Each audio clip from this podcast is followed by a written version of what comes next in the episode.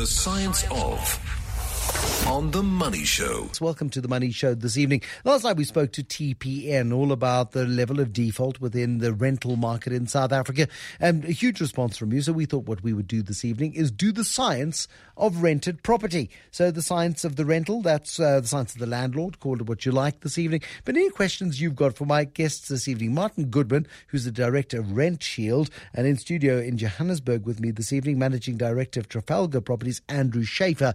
Any questions you've got on rental, the best way to go about it? How do you assess what's going on with tenants? How do you, at what point do you pull the rug out from underneath the tenant's feet, so to speak, presuming it's your own rug if you let the property furnished? 021 446 0567 011 883 0702. Your questions, your comments, your thoughts this evening on what it's like to be a landlord. And if you are a landlord and you can share happy, positive stories and some horror stories too, I would love to hear from you this evening. And if you're a tenant and somebody emailed me last night just to tell me how lousy it is being a tenant, and you go from property to property hoping that you're going to be treated better by the next landlord. And landlords are all evil, apparently, according to my correspondent. But 021 446 0567 011 883 0702. Anything to do with being a landlord this evening, the science of the landlord. His name is not Glenn Agliotti, it's Andrew Schaefer, Managing Director of Trafalgar Properties. You guys rent out how many properties? Uh, we rent out about 15,000 properties countrywide, um, covering most of the city centres in South Africa. How many of those are owned by yourselves?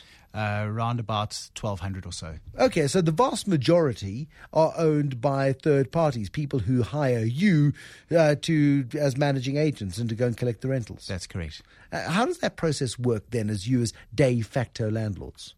They will sign a mandate with us, which gives us permission to rent the property on their behalf. They give us instructions in terms of maintenance they'd like to happen, how they'd like to screen applications, and what sort of reporting they'd like on a month to month basis. We then go ahead and find them screen tenants, place the tenants, do the inspections, and we generally pay them rental monthly as quickly as we can, reporting to them what's collected, what's been paid on their behalf, and transfer the balance into their bank accounts. As quickly as we can, because it goes back to the TPN research last mm. night, which talks about most people are paying their rent in South Africa, which is great to know because uh, good quality property is hard to find and you don't want to be booted out of your property.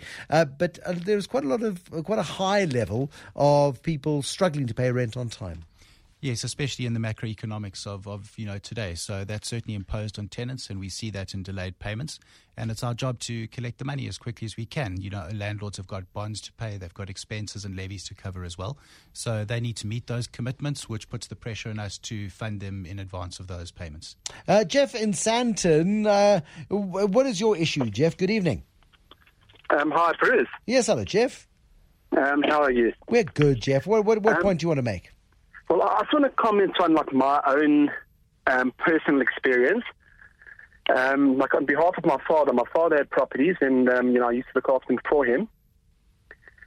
And it can get very, very difficult if you have a tenant in that doesn't pay their utilities bill.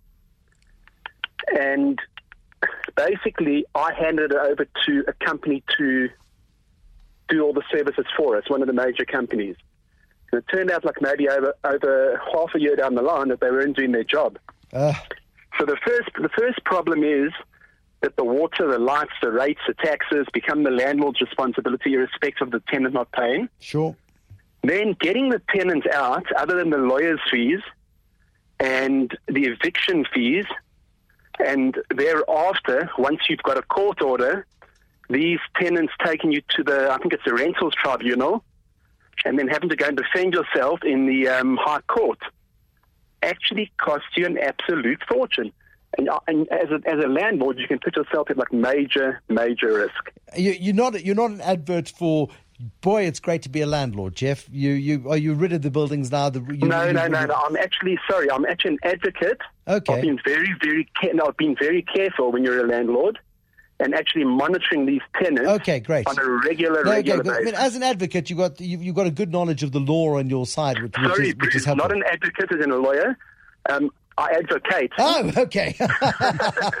so you, you like the business of rentals, but you've just got to be completely vigilant about it. Most definitely, but very, very vigilant. Thank you, Jeff in Sandton. He advocates, not advocates, you understand. Uh, Spencer in Randburg, you want to add to, to Jeff's comments? Yes, I, I do. Bruce, hello. Good evening, guys, and hello, listeners. Why is the law so much for the tenant and not for the homeowner? Spencer, nice simple question. Let, us ask that question to Andrew Schaefer this evening, the Managing Director of Trafalgar Properties. I'll put it to Martin Goodman, the Director of Rentshield, in just a moment. And it is all about uh, the protection of, of, of, of the tenant. That's certainly the sentiment that comes through very strongly. Um, that is correct. There is an, actually an update to the Rental Housing Act, which is um, likely to be promulgated in the near future, which does try to address some of those issues. I suppose the question is best addressed to the legislature that needs to ponder this exact question and try and balance the books. And, you know, this is a country that's trying to promote rental accommodation, to provide more accommodation, and to extend the flexibility of rental accommodation to a greater number of people. I think it's very important that landlords have their eyes open of the risks. They try and mitigate those risks as best they can by screening tenants carefully, by closely monitoring the um, property and the tenants' payments, and they step in quickly and decisively if an issue does arise. But certainly that that is well, you know, regarded in the, the industry across the country. You've got to be fair but firm, I suspect. Martin Goodman, why is the law, as Spencer puts it so eloquently, so much in favour of the tenant? Um, are these amendments uh, to the Rental Housing Act going to be significant enough to provide some level of comfort and certainty to landlords in the future, Martin? Uh, good evening. Yes, well, I think certainly the intention was there to, to right some of the wrongs of the past, in which uh, the landlord was certainly the big winner in the, the void and the gap of, of much or if any legislation. So um, they, they, they put in a set of rules which try to balance the books, and uh, in so doing, I think they've imbalanced it into, in, in, into the, the tenants uh, into the tenants' way. But but what we do have is a is a set of rules that everybody um, should abide by. And if they do abide by, the, the, the effort is that everybody should be looked after. Uh, and, and, that, and so everybody should be looked after. What about the issue um, that is faced by some landlords when it comes to issues like utilities bills, when it comes to rates and taxes, where your tenant for the last two months of their rental decides they're not going to pay you, um, and as they leave, as they abscond, you suddenly realise that you've got six months of electricity, water, and lights uh, on your books. Yeah, well, unfortunately, the, the, the, landlord is, is, is responsible for the utilities at the end of the day, and, and, and tenants have shown, um, um, the, or some certain uh, sectors of the market have shown that they, their integrity is, is questionable in leaving those unpaid, uh, and uh, to, to, the, to the drama of the landlord um, retroactively. Uh, and that's, that's the problem. Martin Goodman, I'm putting you on hold just for a moment. Don't go away. Andrew Schaefer? I think it's important the landlord keeps control of those accounts for that exact reason, because if the account's in their name and they're in control of it, they can make sure it's paid. Also, most certainly don't refund a deposit until confirmation and proof of payment's been provided. What, what's a reasonable deposit nowadays? Um, in the olden days, I, I, recall paying sort of a month's rental, but um, I think landlords are being a lot more demanding nowadays. It varies a lot. So I'd say a month is still standard and market related. Some owners do expect two or even three months. But bearing in mind that raises the hurdle to find a tenant to, to move into your unit. So if they've got a high vacancy factor, that's a luxury they typically can't afford. Uh, Martin's got an interesting product which offers zero deposit and provides rental insurance on that basis, which which he can presumably um, talk about quite eloquently, I'm sure. So basically, I can buy I can I can buy insurance from you, Martin, um, which means that if I do have a defaulting uh, uh tenant, um, you'll pay me out. Yeah, so so there there are a whole suite of benefits that Rentshield offers, which is what Andrew was was was uh, uh, suggesting um, that that we believe protects the landlord for any defaulting uh, tenant, um, as as as there are a number of different types of defaults that a tenant can can um, can, can undertake. Non-payment, slow payments, you need to evict him. Um, um, they all need to be taken care of, and certainly Rentshield takes care of that to to the fullest degree. There we go, Martin Goodman. Some more calls coming through this evening. Clinton in Buccleuch, a question for us, Clinton. Yeah, hi, Bruce. Um, I just want to find out from your guest. Um, I've had in the past four years two really great tenants who have always been paying the rates and the taxes and the water that they've consumed timelessly. Um, the the last tenant just moved out, and I went in to clean up the garden, and uh, uh, my garden accidentally punctured uh, a water pipe, and was, we had to close the water. And uh, I struggled to find the meter. I haven't lived there for some time, and uh, I noticed that the meter was slightly um, covered with soil, and when I opened it up, um, I closed the tap, and but I realized that the meter reading was call it seven thousand units. But and when I went back that evening and looked at the, the bill that, that the tenants have been paying, it's now only sitting at five thousand Uh, units. So, So uh, just- how do you make up that shortfall? Is your question, Clinton? Well, yeah, that and and wh- who's got the responsibility, you know, to ensure that the council does apply accurate reading because that's surely their responsibility. uh, Uh, my responsibility is to keep the meter clean. It may be their responsibility, but it becomes your problem, Clinton. Tragically, I suspect, Andrew. That's quite right. I mean, they're supposed to read at least every three months. At least half of our buildings' accounts have not been read for more than six months, so we pay on estimates. But that leaves us exposed to a significant correction and cash flow difficulties that might arise from that. Mm, absolutely, Jeff and Dowerglen, uh, you've been blacklisted by TPN, have you? I was. Uh, I'll keep it short and sharp. It was very, very simple. I paid my money to the estate agent. The estate agent didn't pass the money on to the owner of the unit, and I got listed on TPN. Ah, Jeff. I mean, uh, there must be so many of these stories, Andrew, that you come across. Absolutely, and unfortunately, it's a bit of a bureaucratic exercise to get that removed. There needs to be a letter from the owner, proof of payment sent through to TPN, and they would then be able to correct it on the basis of that information. Martin Goodman on the line to us from Cape Town. He's a director at Rentshield, and in studio with me this evening, I've got Andrew Schaefer, the managing director of Trafalgar Properties. Martin, when you look at the the rental market in Cape Town, for example, versus what's going on in Joburg, um, how steady, how stable, how reliable a rental market is it? Um, yeah, to be a landlord, I suppose anywhere in South Africa and specifically in Cape Town is is, is a great place to be. Um, I, I was interested to hear what Andrew was saying about a month's rental. You know, you, you'd be very fortunate uh, in terms of deposit you have to put only a, a month's uh, a month's deposit down in Cape Town. Um, it's one and a half, definitely two months, and in, and in some instances it's creeping up to three months. That because And, tenants uh, in Cape Town are just so rough they destroy properties, Martin? Joburg is so much nicer. Yeah, I know. Listen, I mean, there's a huge shortage, and landlords are, are pretty much uh, taking the pick of the crop at the moment and dictating terms um, across across board. Uh, and what's happening in terms of rental rates, in terms of the sort of increases that landlords are able to achieve in, in places like Cape Town? I mean, if we focus on a segment, say, up to, I don't know, seven or 8,000 Rand a month in rental terms, so I can compare it to what Andrew's getting. Yeah, no, listen, I mean, it's very sensitive. You can't just do as you like. You need to offer the value, and if you've got the value, your your property will be rented out before anyone else's. Um, but um, uh, what's happening is developers are jumping on the bandwagon. They're introducing new stock. Those stock um, are, are, are um, at what we would describe as entry level type stock, and the entry level is is around about the six, seven thousand rand a month mark, which is substantially higher, I'm guessing, Andrew, to that of Johannesburg entry level uh, rental stock. Yeah, I mean, Andrew's focus is on city centres around the country. I mean, Johannesburg is a vibrant market, Andrew, I'm sure, and uh, but but those rentals are probably in the region of three, three and a half starting. Bruce, what's interesting is the unit of rental in the inner city of Joburg is actually a room.